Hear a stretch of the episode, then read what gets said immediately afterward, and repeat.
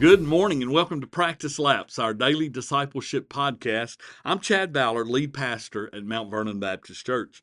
Uh, our text for this morning's devotional is, is 1 Peter 1, verse 3. It says, Blessed be the God and Father of our Lord Jesus Christ, who according to his great mercy has caused us to be born again to a living hope through the resurrection of Jesus Christ from the dead you know, as I read this, I'm reminded that there are some people who think that you can lose your salvation once you have it. Well, you know, I've talked about that several times, but but let me dispel that idea maybe once and for all.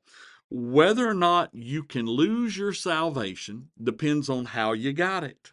So if you think that somehow you were saved by your good works, then you can lose your salvation by your bad works. And that's just the simple fact of it. But God's word is crystal clear that none of us are saved by our good works. As a matter of fact, Titus 3, verse 5 says these words Not by works of righteousness which we have done, but according to his mercy he saved us by the washing of regeneration and the renewing of the Holy Spirit.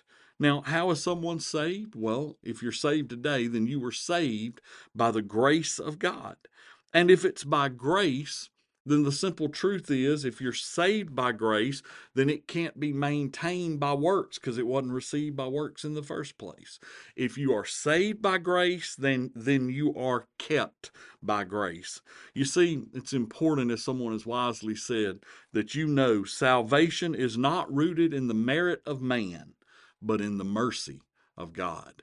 And please today realize the importance of this truth that you are saved by grace, and we ought to praise God for the regenerating work of His Holy Spirit, for the atoning blood of His Son Jesus, and for His calling upon our life to be His disciples.